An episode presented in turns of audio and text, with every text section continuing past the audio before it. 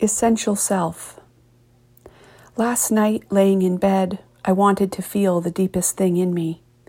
This is not a sexy poem. Last night, I heard one voice alone, sure and steady, yet frantic to finally arrive at my full attention.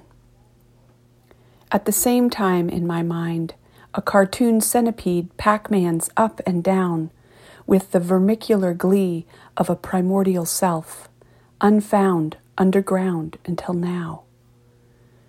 To hear just one calm voice might be what the yogis sit around waiting for.